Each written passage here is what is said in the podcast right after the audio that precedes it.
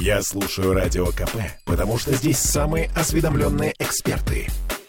И тебе рекомендую.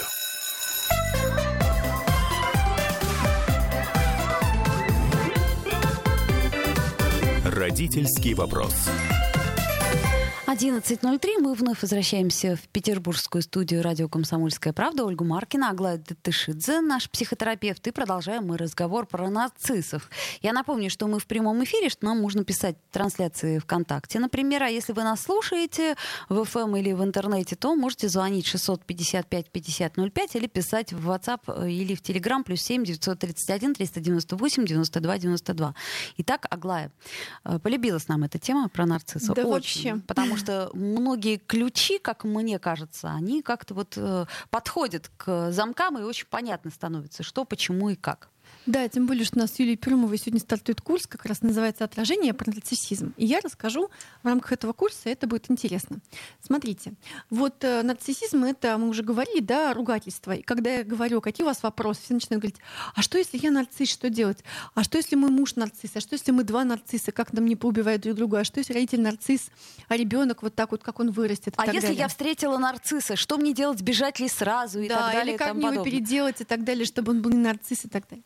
Поэтому я расскажу. Значит, смотрите, у ребенка, а, ребенок, когда он рождается, он рождается по-хорошему пустым. Что это значит? У него еще нет представления о мире, нет представления о себе. Никаких представлений у него еще нет. Почему? Ну, потому что он еще не имеет опыта. Поэтому, если вам кажется, что ваш ребенок должен же понимать, должен же знать, должен же С чувствовать. пеленок. Он же Да. чувствует всё, Да, а он нет. этого всего не чувствует, вернее, много чего чувствует, но он еще не понимает, не знает, не знает приличий и так далее. Да? Вам нужно ввести его в мир. И в частности, он еще не знает ничего о себе. У него как будто бы собственного такого ядра золотника у него еще нету. Не потому, что это какой-то пустой ребенок, а просто потому, что так рождаются люди. Они нативные, да, такие вот. Конечно, у них есть предрасположенность, у них есть какая-то своя генетика, у них есть свой темперамент. Понятно, что у тебя по темпераменту ребенок один, да, у меня по темпераменту ребенок другой. Да. Темперамент есть, предрасположенности есть, гены есть. Но тем не менее, опыта у них еще нету. И вот этот вот опыт первый, опыт ощущения того, что они хорошие, что мир их любит, что у них с миром хорошие отношения, что они достойны, а, как это и цены, несмотря ни на что, они получают как раз в том самом первом здоровом нарциссическом периоде. Это когда рождается ребеночек, и он такой маленький, да? И Такой что он делает? хорошенький. Он только писает и какает, и ест, и плачет, и не дает вам спать по ночам. То есть по факту же это спиногрыз, понимаешь, родился. Но что все делают? Они на него смотрят и говорят, «А, какой хорошенький. Господи, какой миленький, боже, боже, там, э, ну вот, вот это вот все, Ну, тот, да? тот самый материнский инстинкт, который у нас просыпается, ну, хотелось бы в это верить, да, и он дает нам вот это вот первое ощущение восхищения. Хотя потом, когда ты смотришь детские фотографии своего ребенка, ты думаешь, ой, мамочки, Ну да. какой-то он страшненький был, Да. оказался мне красавцем. То есть, видимо, гормоны играют в данном случае в пользу чаще да. всего. Или, например, ты звонишь по скайпу своим теткам куда-нибудь и показываешь своего младенца, они такие все, «А, какой хорошенький там и так далее. Них Да-да-да-да. тоже просыпается этот окситоцин и так далее. Милота. Вот, милота. Вот. И это такой период должен быть. Для чего он ребенку? Он для того, чтобы ребенок внутри наполнился каким-то содержанием. Содержание должно быть такое. Я хороший, стопудово. Я крутой вообще. Мир крутой, мир меня любит, у меня с миром все окей, я достоин и достоин самого лучшего. Пеленочек и чего-то там еще такого.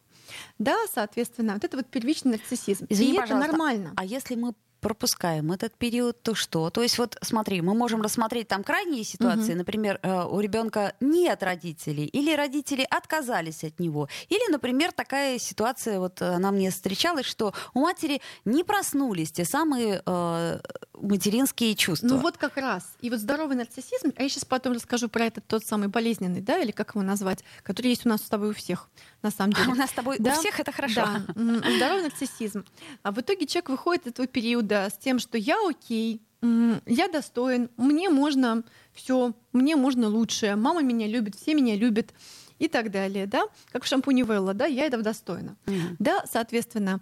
И мало того, он еще хочет достигать, потому что ему же нужно, он хороший, ему нужно хорошее, ему нужно ценное, ему нужно, ну, типа не Лучшее. самое лучшее, но ему нужно то, что ему нужно, понимаешь? И он имеет право на свои чувства и так далее. И вот это вот норма. Но может быть много разных вариантов.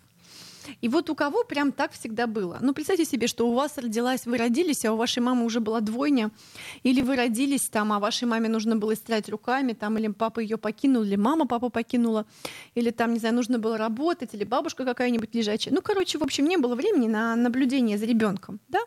Не было времени. Так ты за ним в живой природе наблюдает целая деревня, понимаешь, такие, ой, боже, а так не было. И, соответственно, если совсем не было, он был совсем, то тогда он будет совсем потерянный, как будто бы пустой. Он будет ходить и спрашивать у всех, а я какой? А я вот это, а я вот это, а я вон то, а я вон то.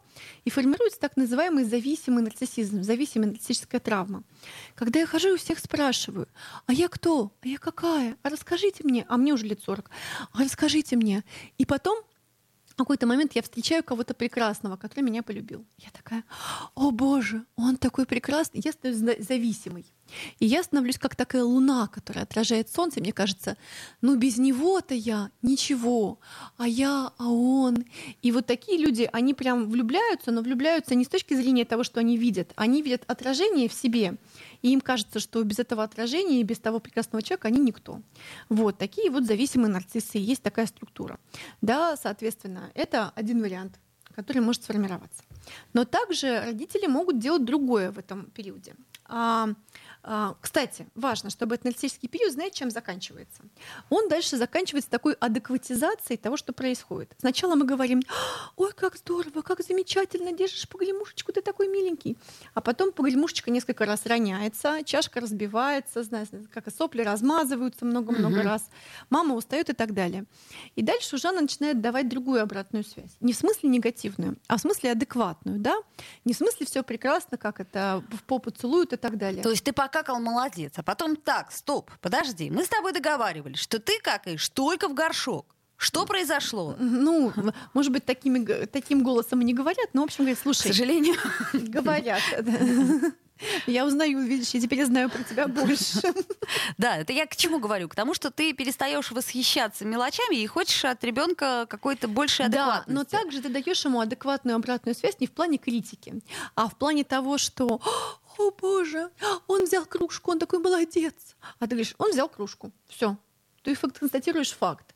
Там, не знаю, идет дождь. Он взял кружку, хотел взять, но кружка была полная, он ее разлил, кружку чуть не разбил. Там, не знаю, сок был красный, пол был белый. А То есть без элемента восхищения. Без элемента ни восхищения, ни критики, да, и тогда ребенок понимает, что внутри себя я окей. Но вообще есть мир, с ним есть какие-то отношения, там есть какие-то факты. Тут я разлил, здесь я могу сделать по-другому, здесь что-то еще. То есть просто видят, ну вот просто отражают. И это звучит как тупо, как зеркало, но это как раз очень целительное зеркало.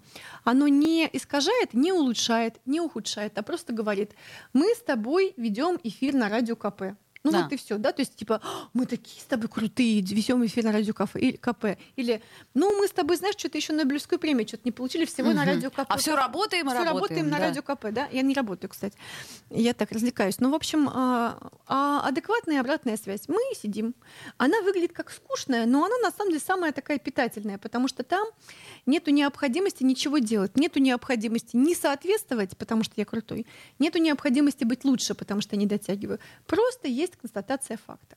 И вот нормальный аналитический период переходит в это. Да, я внутри хороший, я достоин, я хочу того, что я хочу, я это получаю, мир меня любит, и я делаю какие-то факты. Кто-то меня любит, кто-то нет, но внутри себя я хороший и замечательный. Вот такой здоровый нарциссизм. Важно, здоровый нарциссизм.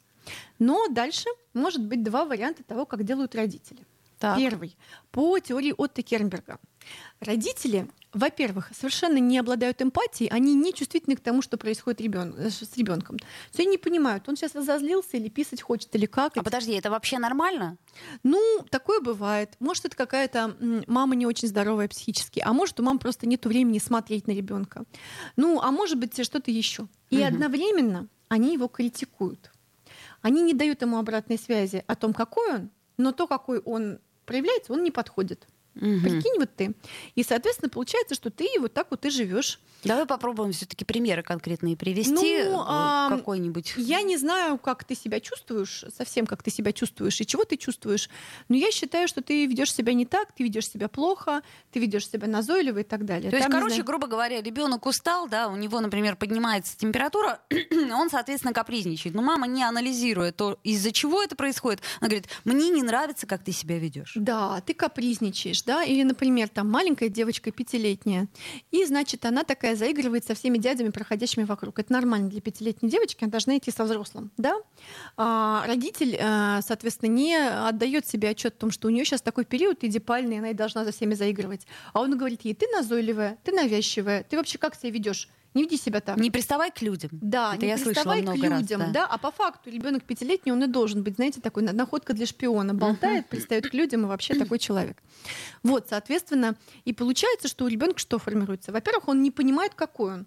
Ну, потому что ему не объяснили, не сказали, не дали никакой обратной связи. Ну, если не было никого, кто давал такую обратную связь. Но он понимает, что делает он все не так. Но такой, какой он есть, он точно не подходит. Мгм, мгм. И получается, что общение с другими людьми невозможно. И такие нарциссы, они часто себя изолируют. И они становятся даже контрзависимыми во многом. Почему? Потому что если я подхожу к людям, то, во-первых, а, я все равно не получу того, что мне надо. Да я и не знаю, чего мне надо, потому что я уже давно никогда не получала обратной связи. А во-вторых, а, если я подойду, мне сделают больно. А мне это очень больно, потому что меня так критиковали в детстве, что вот это вот место у меня очень раненое. Я очень-очень раненый и очень-очень с детства. Соответственно, я себя изолирую. Я могу быть хорошим специалистом, ничего человеком, но я не живу ни с кем вместе, не То есть общаюсь, я не общаюсь, встречаюсь. потому что я боюсь изначально, что мне причинят боль. Да, но это я не так формулирую, типа я боюсь, что мне причиняет боль и так далее. Это все на подсознательном уровне, потому что это было все очень рано. А давайте сделаем паузу, после нее вернемся и продолжим наш разговор. Родительский вопрос.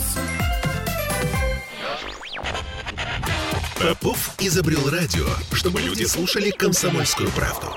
Я слушаю радио КП и тебе рекомендую.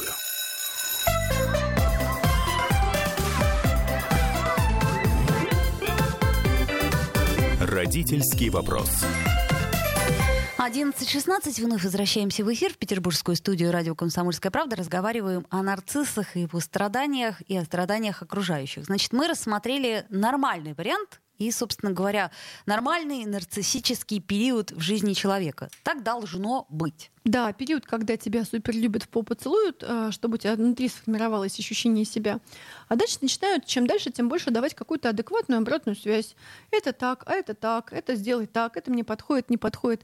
И не в плане хорошо и плохо, не, рас- не раскачивают тебя постоянно на нарциссических качелях. Что такое хорошо, что такое плохо, и ты живешь от хорошо до плохо. Да, соответственно, а просто говорят о каких-то фактах. Одна моя знакомая рассказывала, что э, давным-давно она была влюблена в одного человека, который просто описывал ей, какая она. Не в смысле, какая ты потрясающая, а в смысле там, ой, у тебя волосы кудрявые здесь, а у тебя глаза, а это вот платье тебе идет. То есть дополнительное внимание. Ну, да? такое внимание к каким-то деталям, которые есть. И она себя прямо узнавала, себя прямо присваивала в этот момент. И она говорит, что она когда слушала каждый раз, она рыдала, потому что никогда никто просто вот так вот не описывал ей ее без каких-нибудь необходимостей и каких-нибудь оценок. М. Понимаешь? Просто описывает, просто тупо, скучно и при этом очень целительно, питательно. Да? Интересно. Это знаешь, как вот есть сахар, соль, типа плюс-минус, а есть еда. Вот понимаешь, нацизм это как будто бы тут насолили, здесь насахарили, а еды не дали. Мгм. Понимаешь? Острые специи Да, и ничего просто более. сплошные специи. У одних сплошной сахар, у других сплошная соль или там сплошной перец. Но тяжело. Тяжело, потому ж- а что жрат- жить не, нечем, а да, получается? нет, да? Хорошо, давай попробуем рассмотреть все-таки какие-то более, так сказать, э, не то чтобы патологические, но более сложные ситуации. Ну так вот, смотри. И вот я тебе рассказывала про теорию Кельнберга, да, значит, про то, что с одной стороны не было у мамы эмпатии там, или у кого-то, да, у первичного родителя, а с другой стороны было много критики. Ну такое бывает. Представь себе, что человек, например, э, не хотел быть беременной, а он беременный, и у него, например, родился ребенок. И он этого ребенка не хотел, он его воспитывает, он его Из не- чувства долга. Он его не видит, и он его критикует, потому что вообще всю всю жизнь испортил вот этого тому ребенка. Такое часто бывает. К сожалению. К сожалению, да. Ну или бывало раньше, когда там с абортами было сложно там, и так далее. Ну вот, что дальше? Есть и теория Хайнца Кахута. Все наоборот. Представьте себе, что у вас рождается ребенок, и вы его так любите. Вы думаете, что вы его в попу будете целовать лет до 50. И вы так и делаете. Что он не сделает, все прекрасно. Он нарисовал каляку-маляку, но это гениально. О, да, мы таких родителей Да, знаем. он, значит, сделал какую-то поделку, ну, на выставку. Я считаю, что на выставку надо. Или там одна моя знакомая рассказывала, что ее а, мать представляла ее, свою дочь, своим знакомым. Здравствуйте, это моя дочь, самая прекрасная и гениальная девушка в мире. Боже. Знакомым было неловко. Да и девушке было неловко, да? Девушки тем более. То есть вообще что это? Соответственно, э, ну и получается, что с какого-то момента, да, то есть до какого-то момента, когда это формируется внутри, да, это нормально.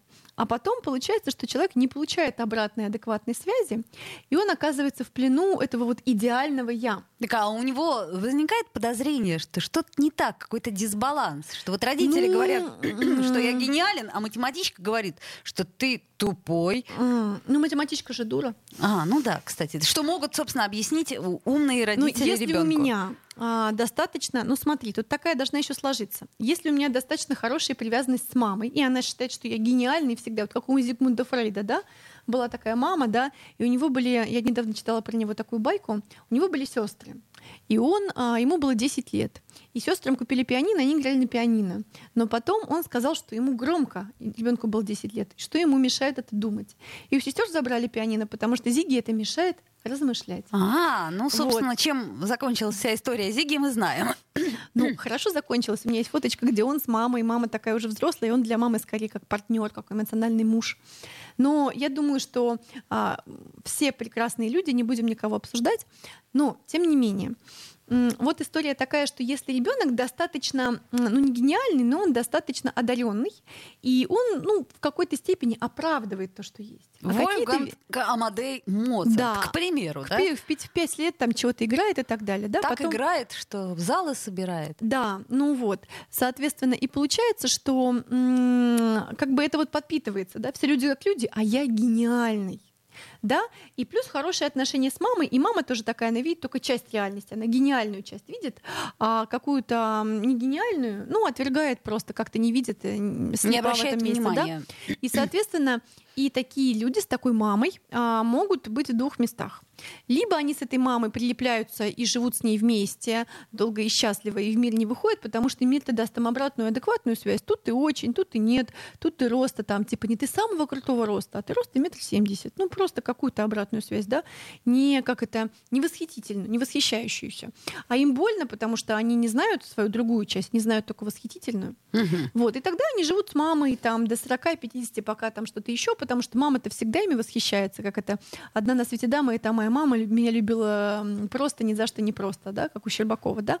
Вот, и такие парочки, их много есть. А другой вариант — это когда они с этой мамой э, покоряют горы. Ну, как, например, там, не знаю, мама Фрейда и Фрейд. Или все мы, как с большим уважением, мама Евгения Плющенко и Плющенко. Или мама Николая Тискоридзе и Тискоридзе, да, например. Да, То вот. есть мама — это тот это... самый партнер, тот самый, как сказать... Тандем мама. Да, угу. э, импресарио. То есть да, все вот это вот... С большим уважением ко всем отношусь прямо, угу. да. Нет, так мы же просто рассматриваем, безоценочно. Да, соответственно, и история такая, что мама взяла и прямо вознесла тебя на вершину славы. И с одной стороны, наверное, это неплохо. А с другой стороны, если у тебя есть достаточно мужества, достаточно сил, тебя ну, там, ты готов порвать себе ноги, руки только чтобы добиться чего-нибудь, и ты добиваешься. И радуешь маму. Да, но такое бывает редко, это скорее ошибка выжившего, потому что большая часть таких людей, они скорее с мамой слепляются, потому что адекватную обратную связь им получать невыносимо. Потому что, да, ну, то, что ты просто обычный, да, какой-то человек, как все обычные. Вот. И из таких людей могут формироваться так называемые альфа-нарциссы. Кто же это такие? Это вот те самые страшные нарциссюги, про которых мы говорим, мой бывший нарец, там, или нарцы, сейчас говорят, да? Кто это такие? Это такие люди, которые а, должно быть только мое мнение, бескомпромиссные, манипулирующие людьми, жестокие. Им кажется, что им, поскольку они круче всех, им до, дозволено больше, чем всем остальных. Да, вот как это? Ну да. Взять студентку, расчленить. Ну почему? Потому что она все неправильно поняла, а я молодец. Там и так далее. Ну, ну не обязательно криминал, но тем не менее существовать ну, с таким да, человеком сложно. Подавить, да? То есть все остальные, они существуют постоку, поскольку поддерживают мое грандиозное вот это вот я. Если они не, не поддерживают, как бы им нужно либо объяснить, чтобы они поддерживали очень настойчиво, либо их надо просто взять и элиминировать из жизни, то есть просто так отрезать, да?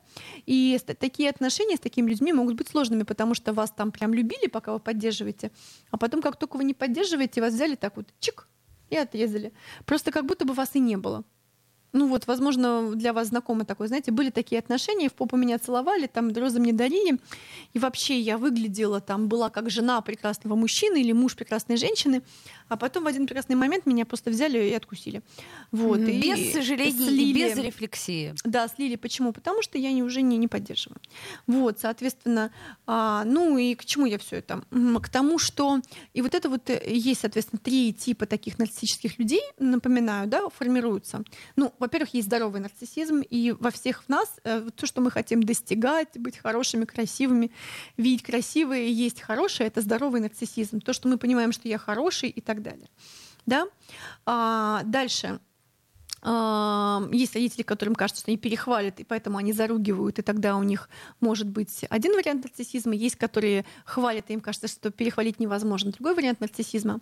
Но формируется три типа нар- нарциссов. Первый, как я уже сказала, это зависимые, которые а, сами себя не понимают, но они хотят к кому-то прекрасному прикрепиться, за кого-то прекрасного выйти замуж. И вот знаешь, такие бывают музы, ну, музы, которые там, не знаю, там вот у Достоевского была жена, или была жена у Льва Толстого, которая вот смотрит, да, и вот так вот помогает, и что-то делает, только потому, что вот он. Он да? прекрасен. Но это, кстати, очень частая модель, гениальный Не бросай э, меня, человек, и рядом с ним кто-то, кто, так сказать, все время оправдывает, помогает. э, И переписывает спит. 100-500 рук, раз рукописи там и так далее. да? Причем из собственного желания, потому что ведь человек же гениальный. Да, а он, значит, гениальный, и так то и тоже может быть тандема, вполне себе «Война и мир» написано. Ну да? так это, скорее всего, два нарцисса просто разных. Да, есть нарциссы, а идеальный, один из идеальных спутников нарцисса — это зависимый, зависимый нарцисс, который типа «А, «я без тебя ничего, а с тобой, конечно, я вообще», да, а без тебя... Я жена великого человека. Я жена великого человека, да? Вот. Слушай, а дальше второй вариант. Контрзависимый нарцисс. Вот нравится мне образ Питер Пен. Помнишь, он прилетал к маме в Инди, к бабушке в Инди, к собой в Инди. И он говорил, полетели со мной, и в Инди с ним полетела. А потом в Индии, ну, какие-то с ним отношения хочет э, установить какие-то. И говорит, давай вернемся обратно, что-то вместе будем делать и так далее, да. Давай вот это вот всего. Ну, если ты помнишь, там у Питера Пэна была трагедия, у него был маленький другой младенец у мамы, да, когда он улетел, да. А потом вернулся, а там младенец. Но тем не менее, с Питером Пэном, несмотря на то, что он такой крутой, гениальный и спасает, с ним же близких отношений не удается остановить. Он Ну, такой, знаешь, Супергерой. Да, Классический супергерой. он контрзависимый нарцисс. Не в смысле, о, это ваш Питер Пен нарцисс, но он тепла не вызывает. Ну, он какой-то, он милый такой, он, ну, как бы такой вот... э, Помнишь, как он там тень потерял и не, не мог признаться, да? У него это вот фея Динь тоже такая странноватая, да, такая тоже она. А что испытывает фея Динь? Ревность и зависть. Потому что нарциссам очень сложно. У них на самом деле много внутри ревности и зависти. Представьте себе, что ваша мама вас все время критикует, а вы приходите в гости к подруге, а там есть мама, которая нормальную обратную связь дает. А давай-ка вот мы на этом месте сделаем паузу, послушаем новости и вернемся к нашему разговору. Родительский вопрос. Я слушаю «Комсомольскую правду», потому что «Радио КП» — это корреспонденты в 400 городах России. От Южно-Сахалинска до Калининграда. Я слушаю «Радио КП» и тебе рекомендую.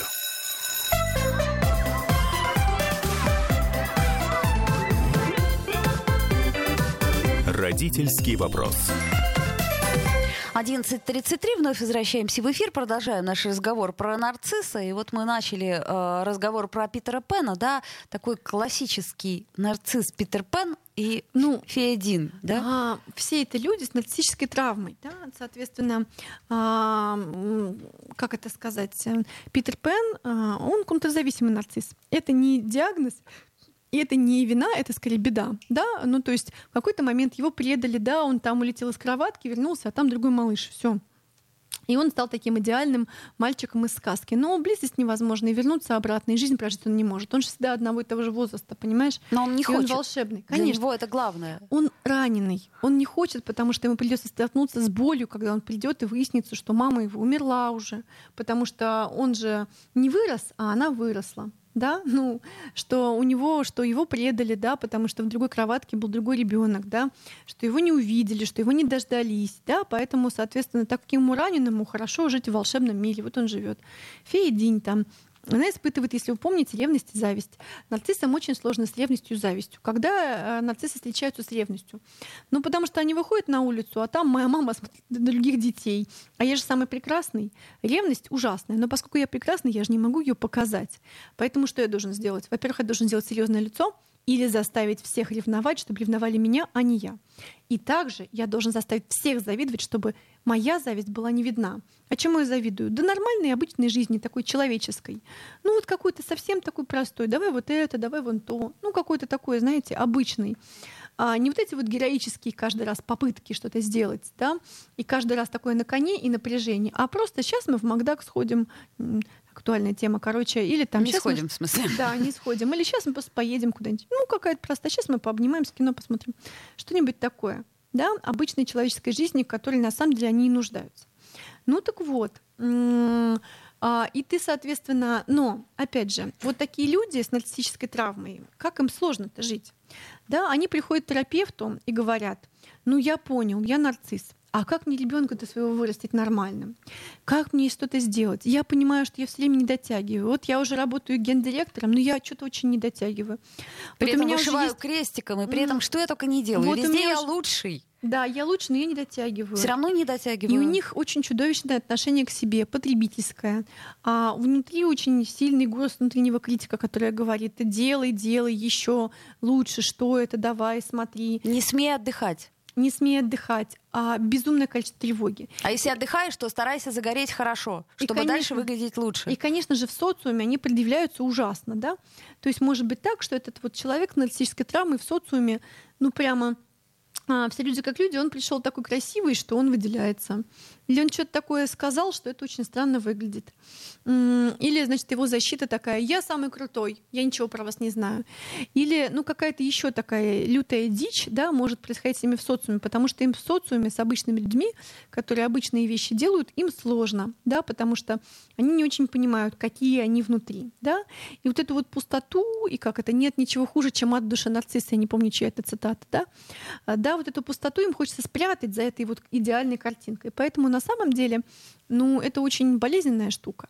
И когда мы говорим им, на самом деле я говорю нам, потому что, а, ну, у всех есть так или иначе какая-то ну, недопрожитость, э, какая-то травмированность.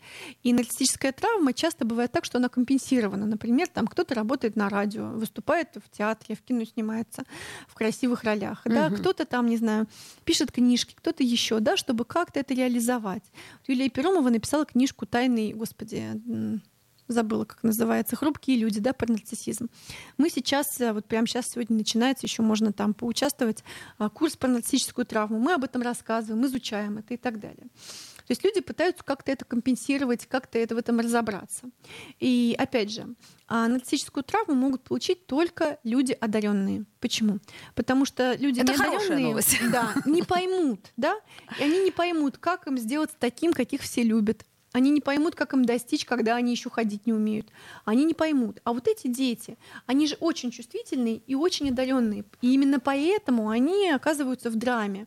Потому что от них хотели чего-то невозможного, а они взяли и сделали. А теперь от них всегда хотят невозможного, и они приняли на себя это обязательство, что они люди, которые делают невозможное, например, да? Там, не знаю, им не говорили, что делать, они взяли и догадались.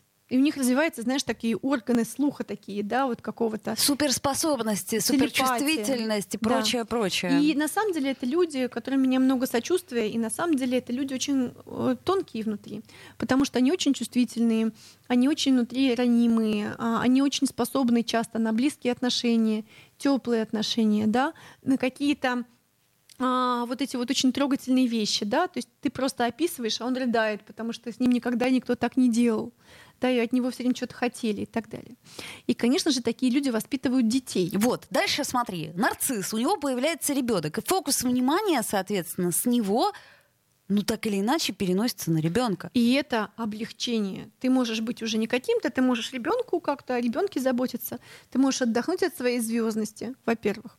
Во-вторых, конечно же, это ну, такие часто первые теплые отношения, такие глубокие, теплые, классные отношения, которые вот прям, да, и они целительные.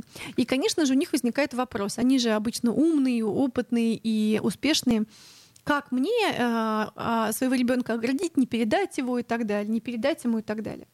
Вот. Ну и может быть две крайности. Первая крайность, когда я идеальный родитель, да, и пытаюсь сделать все идеально. По инструкции. Угу. А инструкции у нас куча в интернете. Ну и, есть. соответственно, в этом месте я не эмпатичен, потому что эмпатичный родитель, он как бы по ситуации. Он слаб по ситуации, да, и лажает. Да, может слабину дать. Э, ребенок хочет шоколадку, а ты ему даешь. И тогда мой ребенок тоже э, чаще всего рождается и получает нарциссическую травму, потому что он должен соответствовать идеальному воспитанию идеальной мамы, которая хочет лучшего всего и делает так, чтобы добьется того, чтобы ребенок был, блин, успешный и идеальный. И это такой, ну, не очень сценарий, тогда мы передаем его дальше, да, трансгенерационная травма называется, ну, generation поколение, да, через mm-hmm. поколение ну, вот от поколения к поколению передали. Так, подачу. один вариант. А, а второй а, вариант а второй? это прекрасный вариант, когда ты понимаешь, что у тебя сил нет, и ты лажаешь, лажаешь по полной. И, в принципе, вот мне нравится такая формулировка, что личность — это совокупность психологических травм. Родительство — это, в принципе, такая в нужных местах травматизация, да, Тут как бы подгузники надели, не нравится. Здесь писать заставили не на ковер, а вот туда вот. А я хотел быть э, обычным свободным человеком, а тут я уже не свободный. Лишили меня свободы писать на ковер, понимаешь? Дальше меня лишили, лишили свободы орать, когда я захочу. Дальше там, не знаю, в школу отправили, тоже лишили части свободы, что-то я приобрел и так далее. Ну, в общем, и родители начинают лажать. И вот как раз а, для идеальных родителей полезно лажать полезно быть в этом вот месте, где, ой, что-то я вот это вот как-то не очень не досмотрел, и как-то попускаться по этому поводу, и говорить, ну да, тут смогли, тут не смогли, тут что-то дали, тут не дали. Ну, в целом дали нормально в целом не то чтобы типа хочу, чтобы все одному ребенку только. О, Господи. Но ну, Ему знаешь, много как, будет. Как Януш Корчик говорил, сколько бы вы ни делали для своих детей, вы все равно сделаете мало. Не, не то. Недостаточно. Поэтому, мне кажется, это такая ну, а бездонная пропасть, в которую ты можешь... месте есть, э, о, как это, есть кочка, в каком-то месте есть топь. Там, где есть топь, ребенка будет задача жизненная. Сделать себе кочку. Переплыть каким-то образом. Переплыть, не утонуть, сделать себе твердое, сделать из дерьма конфетку и так далее. Мне нравится формулировка о том, что идеальная мама, идеальная гладкая стенка, невозможно забраться, да? А если на, у мамы или у папы есть какие-то щербинки, то там прям вот прям для роста есть моменты. Поэтому не идеальный родитель, вот он прям такой хорошо. Хорошо, а можно ли что-то изменить в этой ситуации? Вот я думаю, например, э, мне часто встречаются родители, э, родители-нарциссы, которые э, растят идеально идеального ребенка. То есть что можно изменить в процессе? И можно ли как-то это переосознать? Ну, смотри, если а, для меня невыносимо, что я ложусь лажаю, то, к сожалению, ничего изменить невозможно, потому что для меня физически больно, что я лажаю, а, а на самом деле тем, что я не лажаю, я как раз и лажаю. Вот.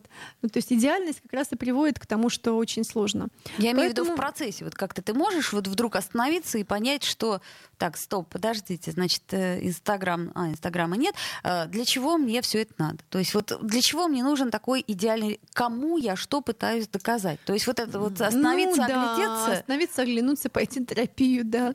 И выяснится, что я до сих пор пытаюсь доказать маме или бабушке, или кому-то там вообще непонятно, бабушкам на лавочке.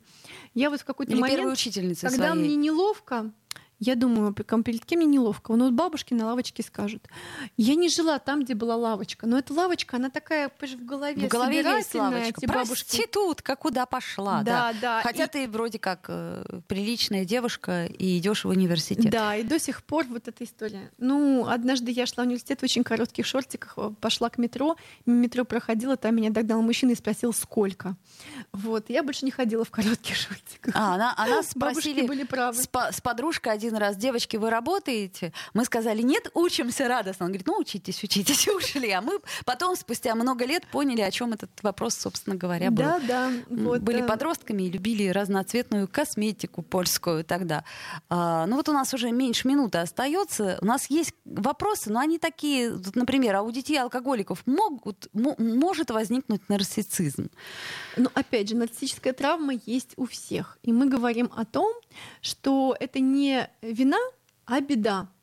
И, соответственно, нужно выяснять, как с ней дальше быть. Да? Если вы думаете, что эта передача не про вас, она про вас тоже. В любом Да. случае. И здесь в про этом месте как раз вот в этом месте я приглашаю на наш курс отражения, который в Инстаграме у нас сейчас пиарится. Но дело не в этом, а в том, что, а, смотрите, вопрос в том, как себе, э, себе хорошо относиться, как заботиться о себе, как вообще хоть что-нибудь позволять себе, как на себя сочувственно смотреть. Ну вот это вот все Аглая Датышидзе, Да. э, наш психотерапевт. Мы обязательно продолжим нашу тему про нарциссов. Родительский вопрос. Я слушаю Радио КП, потому что здесь самые осведомленные эксперты. И тебе рекомендую.